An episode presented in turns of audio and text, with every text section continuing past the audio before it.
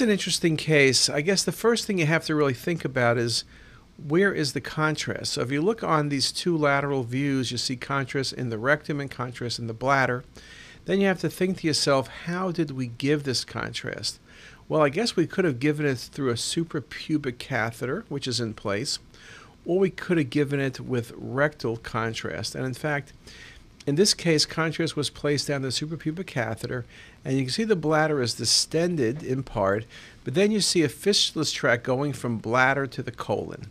And this is a classic example of a colovesical fistula.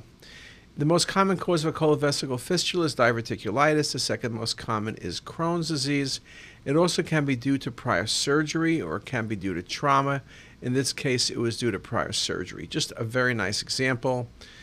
One could argue this is a perforated bladder, a perforated colon. I guess a fistulous tract, by definition, kind of implies perforation. But the best answer, colovesical fistula. Very good case.